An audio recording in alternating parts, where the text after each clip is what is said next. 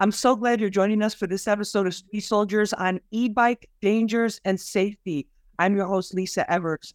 In recent weeks, especially in the last couple of months, we've seen a sharp rise in the number of these lithium ion battery fires. Now, we're told how dangerous they are, but yet the popularity continues to grow. There's tens of thousands of them in use in many communities around the United States. People use them for work, people use them to commute, people use them for fun, people use them for just about everything. But what we want to talk about today is we want to get some basic safety facts so you know how to keep yourself and your loved ones safe, and also what needs to be done so that we can really navigate our way through what is safe, what's not safe, what are good things to do, good things to buy, and what aren't. So we've got an amazing panel to talk about this. Uh, with us, joining us is Christopher Marte. He's a New York City Council member representing District 1. District 1 is the na- includes the neighborhood of the Lower East Side, which has many delivery workers who rely on e-bikes uh, for their livelihood, and also where the fatal uh, fire was recently that took four lives. So, Chris, thank you so much for being with us. We appreciate it. Got Thank you so much. Also with us is George Farinacci. He's the vice president of the Uniformed Fire Officers Association and also a captain with the New York City Fire Department, FDNY. George, thank you so much for joining us. My pleasure. We appreciate it. Also with us is Gabe Knight. She's a policy analyst with Consumer Reports. She's been taking a look, very close look at what are the regulations that are there, the ones that are uh, blatantly missing. So we're going to find out a lot from her as well. Gabe, thank you so much for joining us. Thank you for having me. Thank you. George, I want to start with you because we need some basic facts about these these battery fires. Are they as bad as we are hearing and they seem to be? I'll be honest with you, I think they're worse. Um, let's see, I have uh, in 2023, year to date, we had 110 fires uh, from lithium ion batteries. 70 of those fires were linked directly to e mobility devices. Um, there was 13 deaths associated this year, you know, to date, uh, as opposed to last year we had uh, two deaths and um, uh, 100 fires, 102 fires. So almost a similar amount of fires, but the death toll is rising on these things.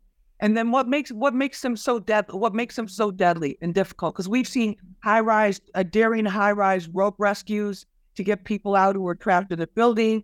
We've seen, you know, so many other things that have happened. The, the grocery store in the Bronx. We've seen the the one in uh in Council Member Marte's district, where it was an e-bike and a battery repair shop and charging station. What is it about them that makes it them so dangerous?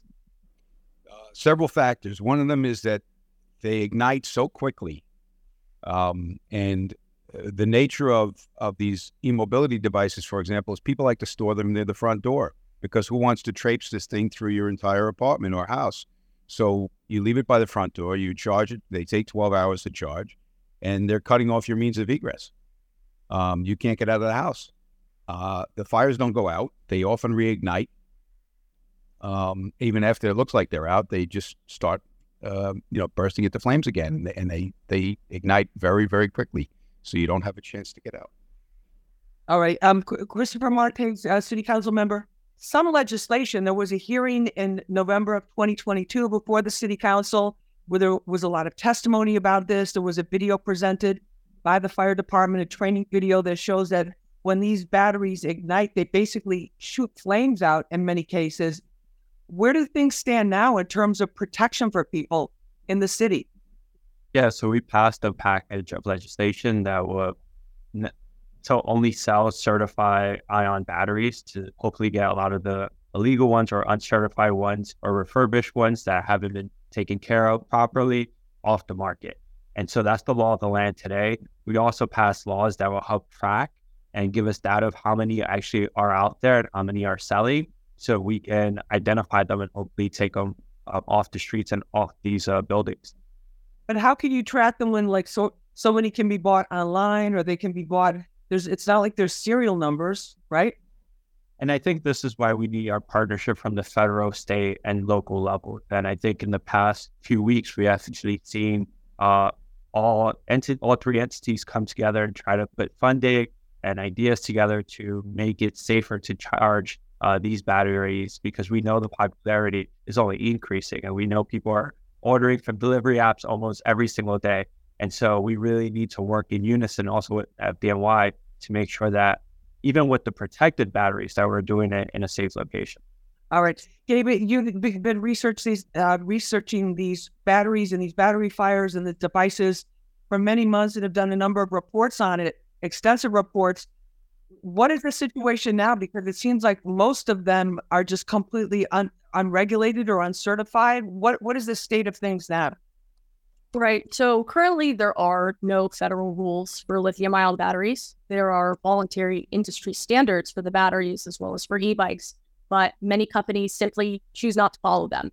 Uh, companies have cited cost as a major reason for not certifying to the voluntary standards, but that is a one time expense and it doesn't necessarily add much, if anything, to a bike's individual cost.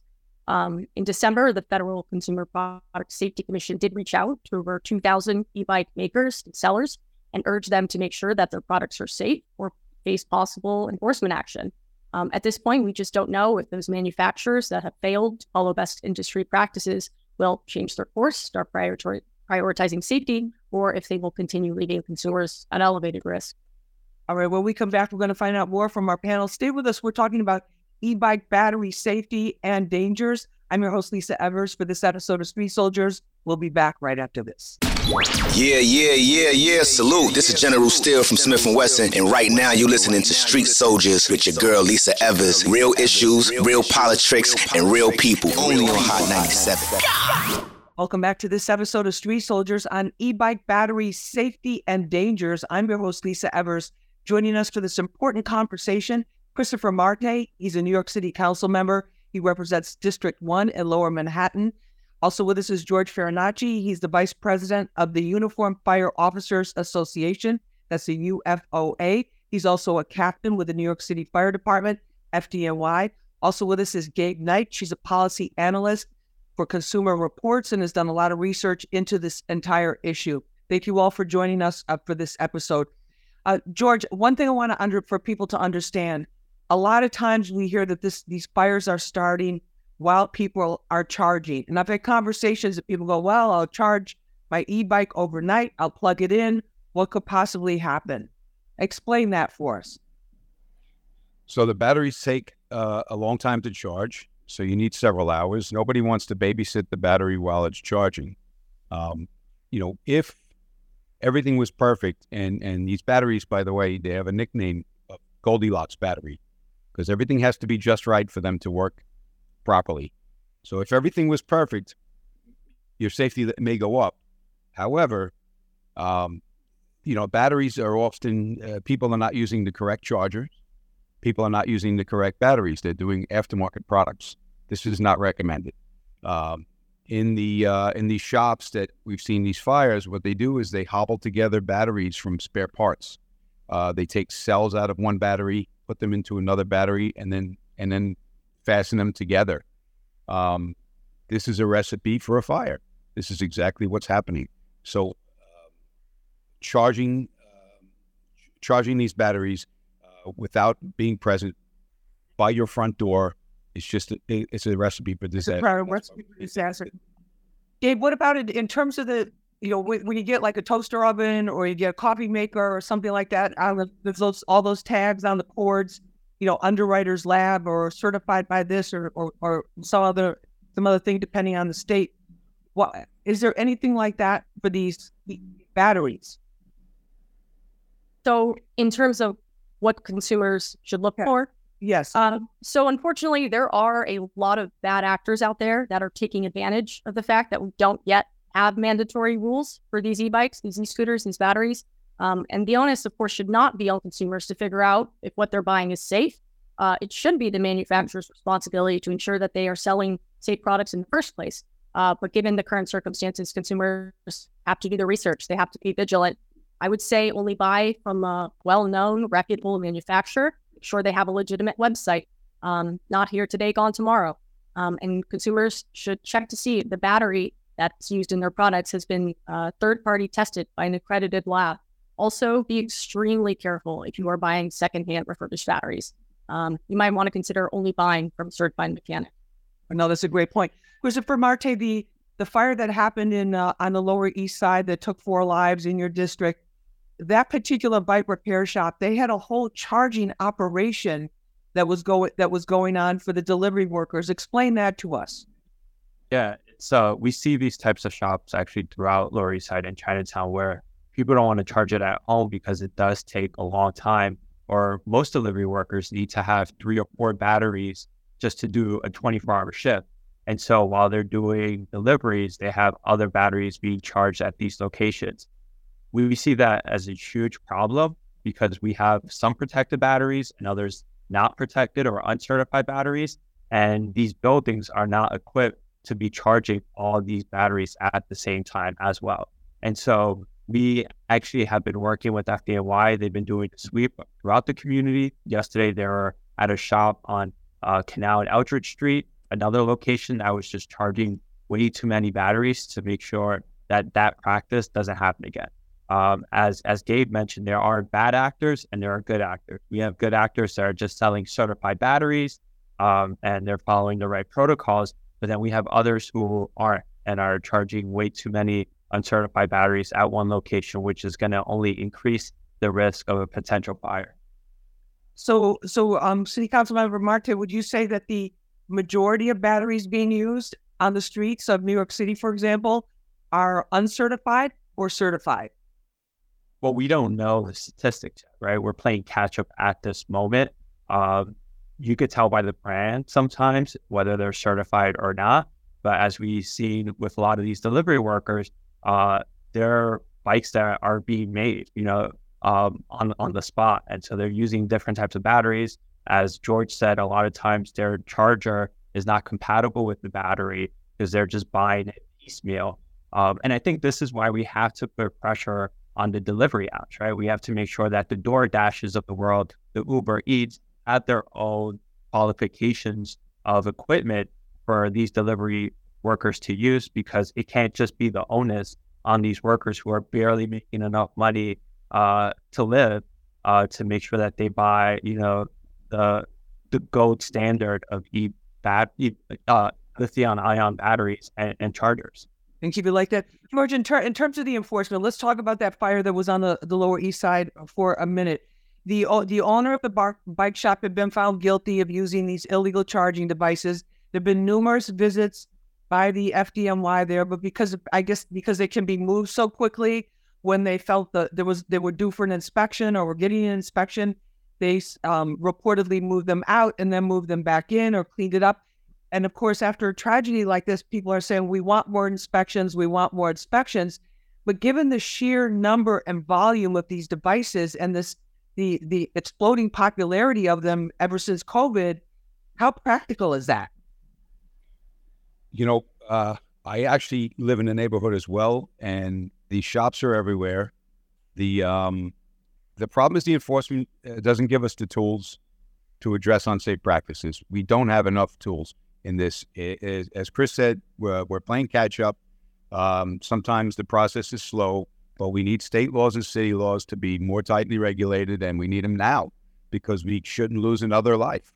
Um, it, it's uh, they, have tried to get these places shut down. I've had people call me up. Hey, listen, I have I have some ghost kitchen operating in my uh, ground floor of my apartment building. There's 15 bikes in here. What can I do? And the laws are a little bit murky. Um, they're not getting expedient uh, enforcement. Would you support something like they have, for example, with the New York City Sheriff with the illegal, you know, with the um, unlicensed cigarettes, when they have these these flavored vapes, which are illegal technically illegal to be sold but are everywhere. They can confiscate them and fine these, the stores that are selling them, hit them with very severe fines. Would that be some type of solution to look at? I, I think it would be great because th- this is it, it's shown to be a very deadly uh, option here to, to do nothing, and, and we really need to address this. It's very unsafe. City Council Member Marte, what would you think of something like that? I, I think that can definitely help.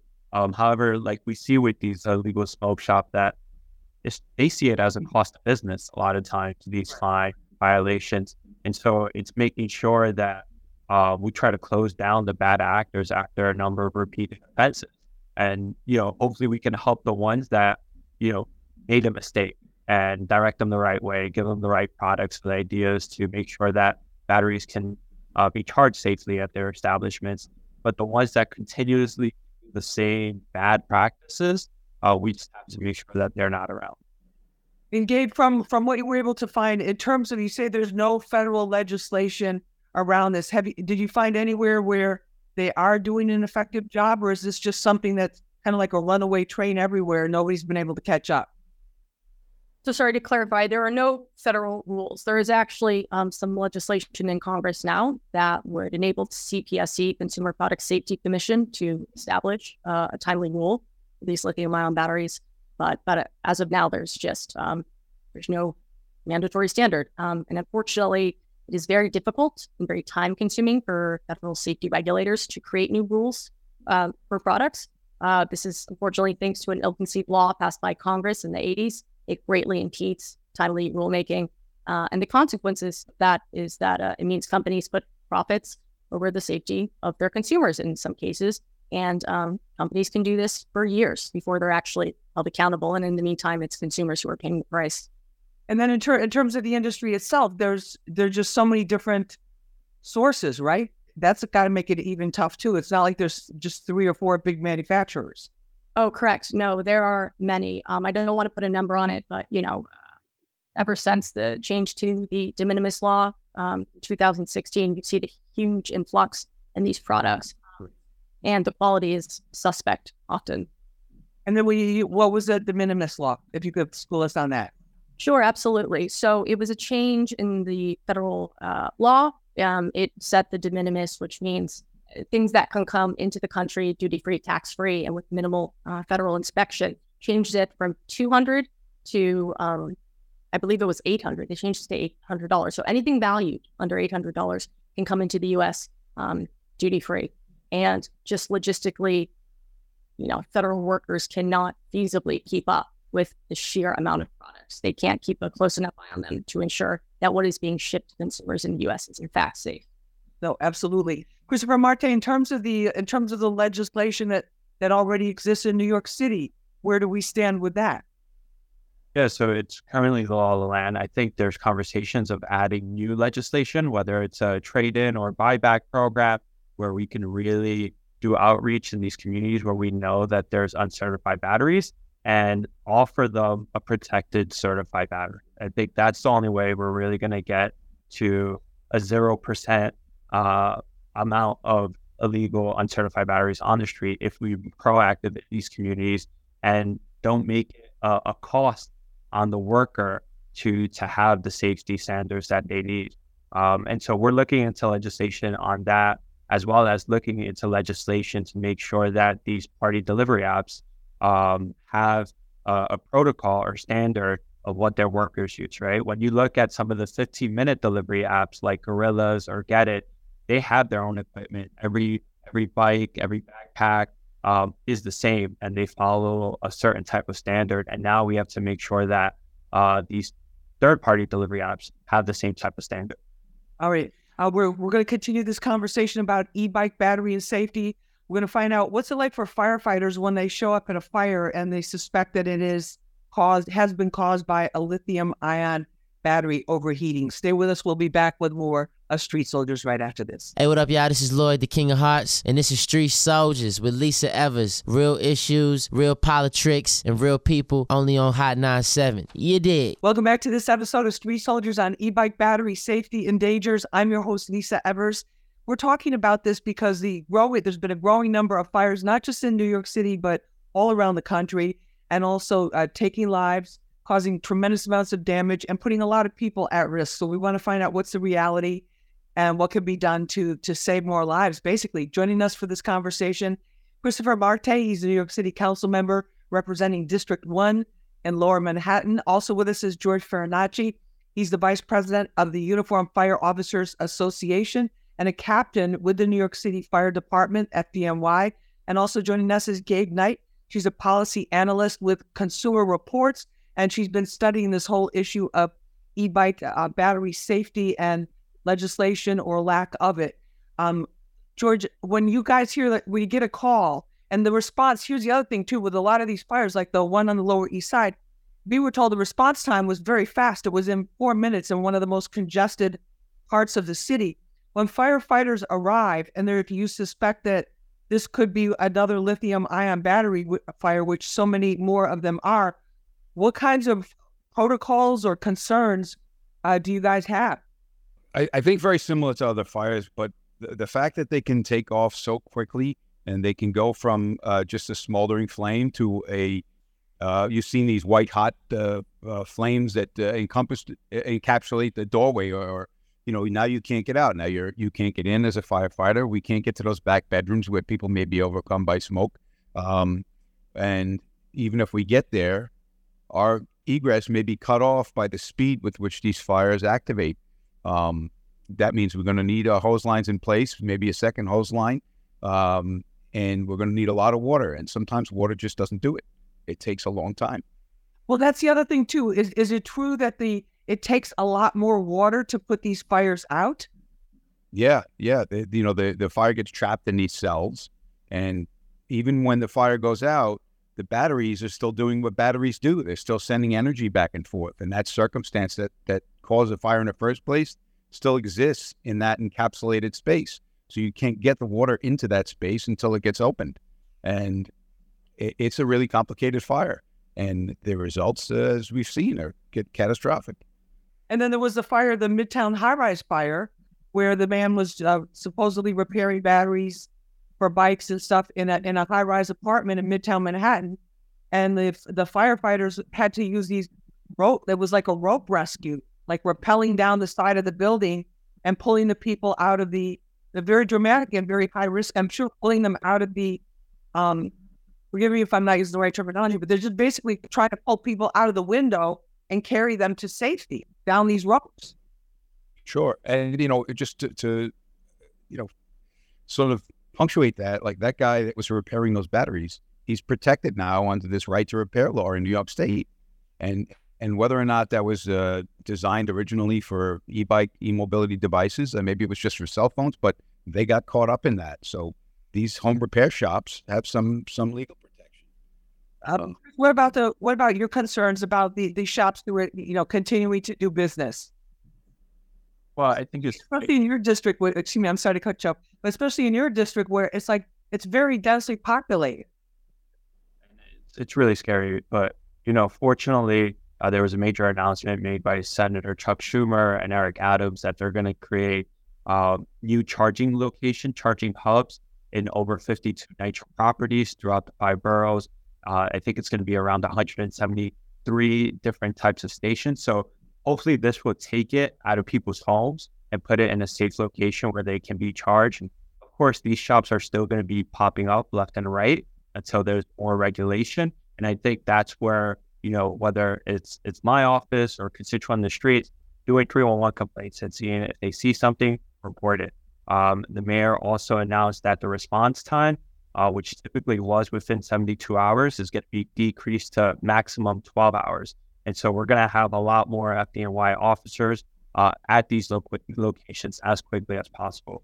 And so we're, we're trying different aspects to make sure that there's a lot more safety, uh, but we have to do a lot more. And then Gabe, some of, we've seen some reports too from around the country that you know the, these similar types of batteries are used in like toy cars for kids that people are charging in. Is, is there any have you any concerns about that, or is that something totally different? Um, I mean, to the extent that they are using lithium ion batteries, if they are not certified and not tested to be safe, they have similar issues. The de- definite. And then, from were there other things as you were doing your research that you found that were really surprising to you, just in terms of, wow, the state of this is, you know, just the volume of it, the frequency, the how fast this whole phenomenon is growing. Yeah, I mean, I think people are really surprised to hear when they um, when they find out that there are no federal safety rules for this. A lot of people assume that what they're buying is tested to be safe, but fortunately, that's not the case. Um, I think we're also seeing um, that there's a you know disproport. Some communities are disproportionately impacted by this, um, and that's played out in New York, and it's tragic to see. And then why do you why explain for us why would you be seeing that in underserved communities, that the in lo- low, low, income communities that are they're disproportionately affected by this? Why do you say that? Sure. Well, people with lower incomes often just can't afford high end bikes. They might be likelier to purchase cheaper models that don't follow best safety practices. They also might be more likelier to buy riskier secondhand batteries because they're less expensive. Um, you know, for example, we know from our reporting um, that New York City has tens of thousands of app-based delivery workers, and these people are independent contractors. They have to buy their own equipment, their own e-bikes out of pocket, and they might not be able to afford the upfront cost of a quality e-bike. Um, we know these drivers work for long hours; they're under a lot of pressure to use these batteries for long periods of time. Sometimes they do it in the rain and the snow, and that can affect battery safety as well. Um, these workers may carry spare batteries to switch out during their shifts, which might not be manufacturer supplied. And um, course, safety experts advise against that and say you should only use a manufacturer supplied battery and charger with an e-bike, uh, e-bike, but that's just not feasible for some people due to the costs. Um, so the lack of regulation is really hitting these communities the hardest. Um, and people should be able, regardless of their income, to afford e-bikes and e-scooters that are tested. Absolutely, and especially when they're using it to feed themselves and feed their families and and pay, you know, live and and and survive. George, in terms of actually using charging a battery, you know, we we see now too with the phones. You know, you can buy these. You can buy a charger for a phone, which is on a much lower, obviously, uh, danger level or or whatever. But you there are certain certifications that come with a phone, or it's compatible with this model or not, or compatible with that model. There there's what what Gabe was talking about with a third party uh, testing certification that is certified for that that particular model. In terms of people who have these in their homes, because uh, one of the other things too is you know you have everybody in the fa- and some families has them. When we were on the Lower East Side uh, covering the fire, there was you know there was a mother, she had one. The kid, the the her son had her little son had a scooter. You know the the father had an e-bike. It's like everybody had what uh, some device that was powered by one of these batteries. So how would you recommend people use it? Because you know you can't you can't stay there and basically be, babysit the battery for the whole you know for hours. Yeah. So uh, we're talking about uh, listed products, right? UL is one of the listing agencies. There's a few other entities out there that do so, and that's for the chargers and for the batteries. You know, think about all of the things that cause your phone to to not work well and overheat you know, if you you would never leave it in the car, right? Because it would get too hot. Nobody would do that. Um, if you plug it into a, a third party charger and you feel the phone start to heat up, you have the presence of mind to say, "Let me unplug this." But what's the difference? You're on your phone. Your phone is never out of your hand for the most part, right? Unlike these batteries, they they plug them in and they forget them until the next time they need the vehicle. Um, it's it's it's a very particular problem. Um, you know, I'll speak to uh, if, if you want. I have some numbers. You know, when we uh, with the deaths, we had 38 deaths in the Bronx. That's this year. We had 33 in Brooklyn and 21 in Queens and 21 in Manhattan. Hmm. Staten Island has uh, managed to avoid this. Um, but you know, talks about the neighborhoods that are impacted. You know, they are. They're. They're. It's almost. It's almost uniformly the the uh, underserved communities or low, lower income communities. Uh, city council member Christopher Marte, in terms of the in terms of the impact on the community, what what have you seen since that fatal fire in your district? A lot of people are scared. You know, we've been getting constant calls in our office for the past week. Um, oh, there's a Trinity bike, bike station right under A Street. Am I safe? Or there's one just down the block. Are my neighbors safe? And we have to constantly reassure and tell them that you know we're working with FDNY to make sure that all these locations are safe for residents, and and it's just the bad actors that we have to single out. Uh, personally, for me, my my mother was affected by a lithium ion battery fire, the one at Seatown in the South Bronx. She was taking care of my a 99 year old grandmother who was bedridden, and when the fire started exploding, she had there was nothing she could do, and thankfully FDNY was on the scene really quickly and was able to save her. But now my mom and my grandma and my family are second guessing where they live next to or whether they should move her to another location. And so these are the thoughts and conversations that are having in families throughout our communities. And I think that's why we have to be extremely proactive and, and quick uh, to make sure that people feel the confidence that we're taking action, that they can be safe and then I was I, co- I covered that uh, for for Fox Five, uh, New York. Also the the the grocery store fire that you're talking about, and thank God your your mother, your mother, and your your your grandmother are okay. But the in terms of the the the stress for them too, like that was a pretty big grocery store, so you wouldn't really be thinking. And yes, I'm, sure they deliver in the neighborhood, but you w- wouldn't really even be thinking that that would be a concern. Like where if it was a smaller restaurant or or food store, you know, like a smaller food store or whatever, that that would be a concern. So that's got to be a tremendous stress. It, it's a huge stress, and you know that C-Town has been there for decades, um, and so it's something that people have lived with, have confidence that nothing bad is going to happen there. And so it's not just these, you know, charging bike stations that have popped up relatively in the past five or six years.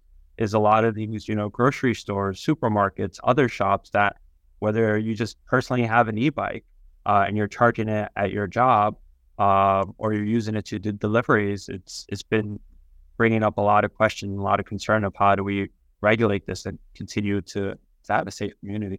And that grocery store too was one of very few of that size with those kind of prices in that neighborhood to serve yeah. people.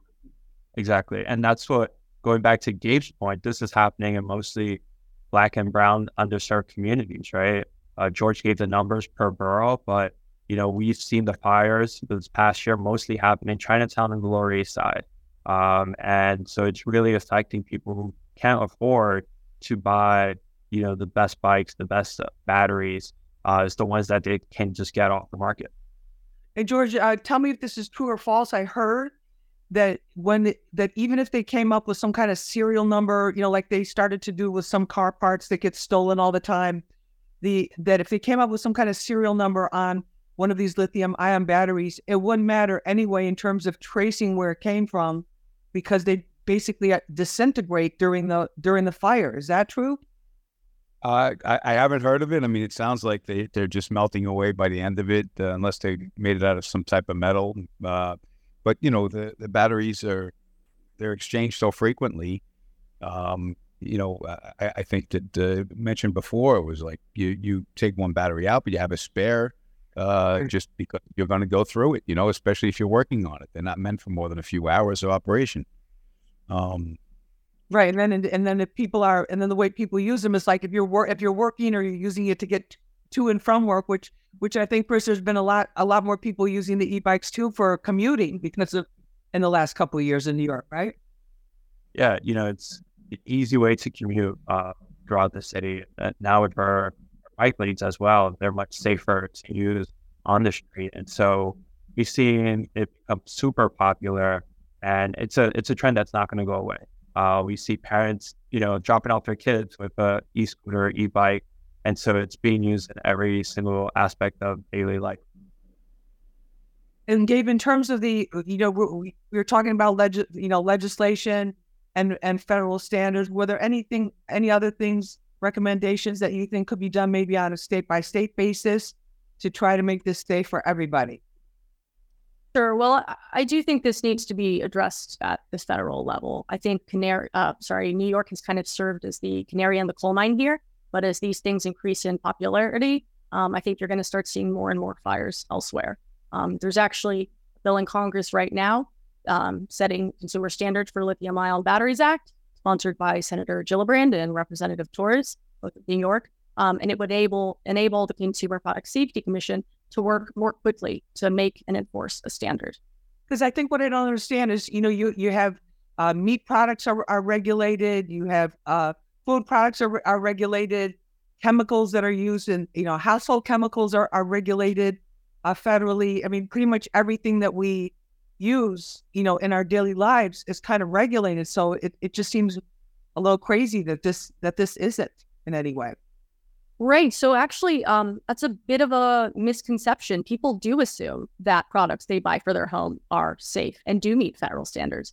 But unfortunately, for a lot of consumer products, that is not the case. Um, I mentioned there was a ill-conceived law passed by Congress in the 1980s. Um, that was an amendment to the Consumer Product Safety Act, which basically requires the Consumer Product Safety Commission to rely primarily on voluntary standards rather than making their own mandatory safety rules. And this hamstrings a lot of quick rulemaking. So people suffer from that. No, definitely. All right, we're going to take a short break. When we come back, we'll have more from our guests on e bike battery safety and the dangers and what you can do to make sure You stay safe. We'll be right back after this. Yeah, yeah. What up, what up, what up? This is Styles P the Ghost, and this is Street Soldiers with Lisa Evers. Real issues, real politics, and real people. Only on Hot 97. Yeah, Ghost told you so. Welcome back to this episode of Street Soldiers on e bike battery safety and dangers. I'm your host, Lisa Evers. Joining us for this conversation, Christopher Marte. He's a New York City Council member, represents District 1 and Lower Manhattan. Also with us is George Farinacci. He's the vice president of the Uniform Fire Officers Association. He's also a captain with the New York City Fire Department, FDNY. Also with us is Gabe Knight. She's a policy analyst for Consumer Reports who has done a lot of research into this entire issue. So, Gabe, in terms of the in terms of the concerns, we we've talked about the lower income communities, but it's also it goes way beyond that because in every community, even if you're in the suburbs and have a private garage, people have had these battery fires in their garages where they store, you know, uh, lighter for the grill and and all sorts of other flammable things. And there's been problems there. Tell us about that. Well, yeah, Lisa, you're absolutely right. I just want to stress that this is an issue that matters for everyone. You could be at risk even if you're not a low income e bike buyer. Um, people charge these in their homes, in their apartments. Your neighbor might have one. Um, and as we've been told, these fires spread very quickly and they're difficult to put out. Um, a lot of times, product safety issues can go well beyond the owner of the product, and that is clearly the case here. Uh, it's important for everyone's safety that these issues be addressed.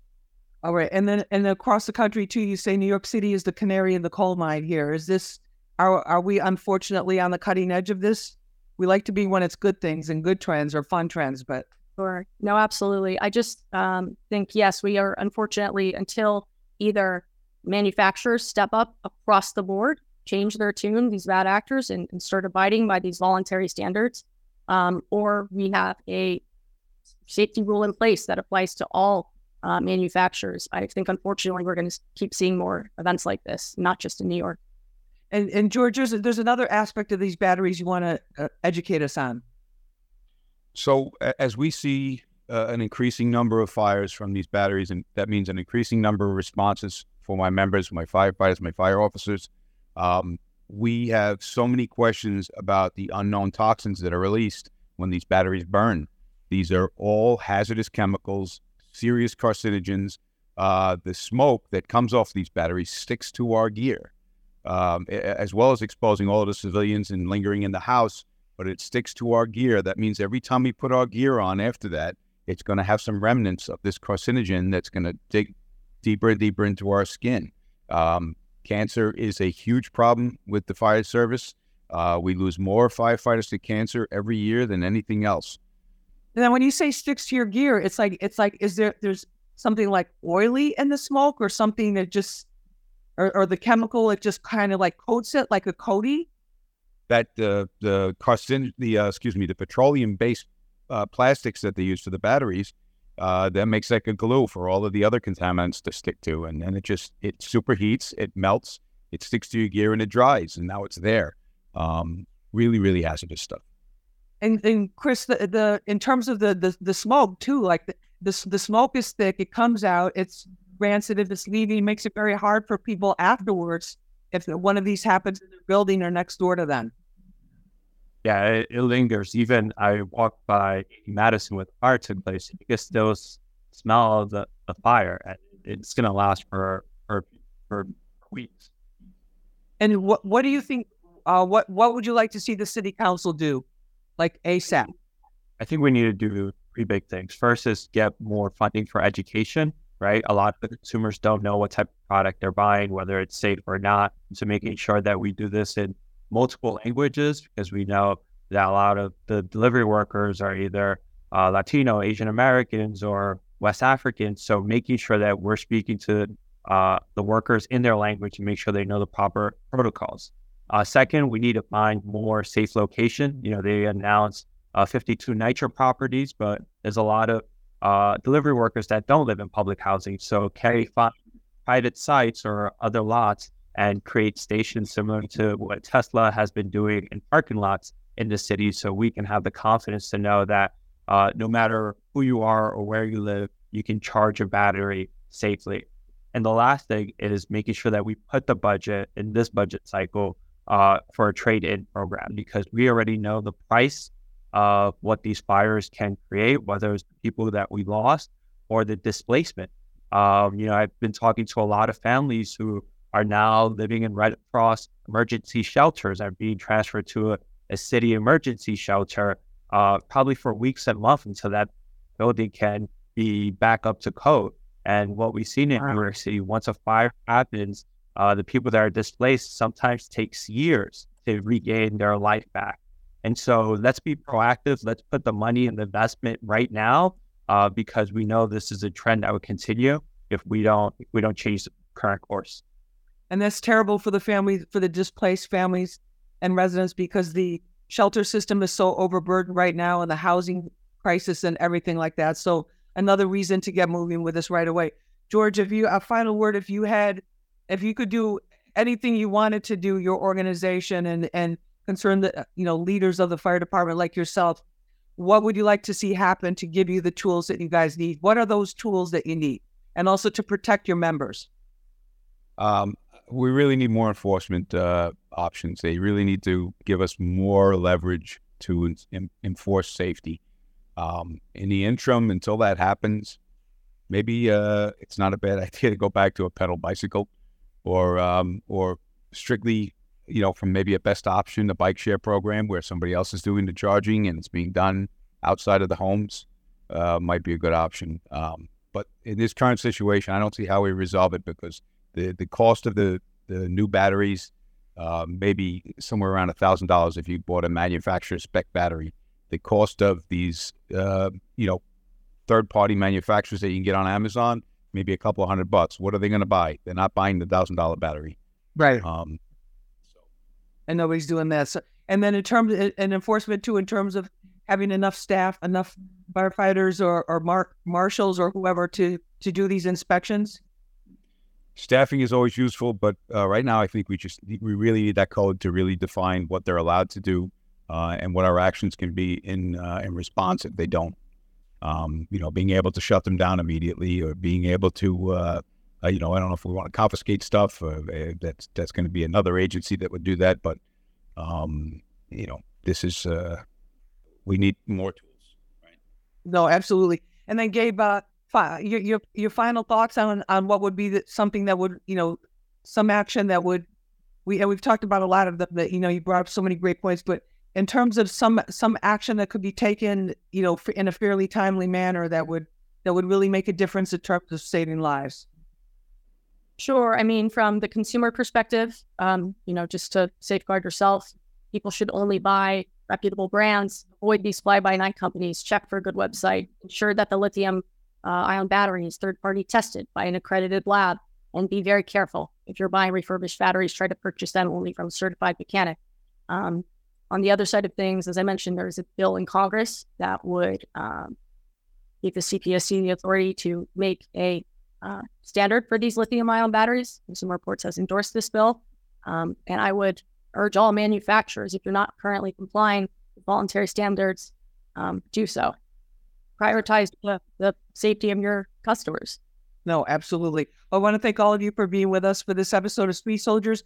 Uh, Christopher Marte, New York City Council member from uh, District 1 in Lower Manhattan. George Farinacci, he's the vice president of the Uniform Fire Officers Association, a captain with the New York City Fire Department, FDNY, and Gabe Knight, a policy analyst from Consumer Reports, who's been researching this issue for many months. I want to thank all of you for being with us and, and sharing your time and knowledge and expertise with us uh, to inform us on this very, very critical issue.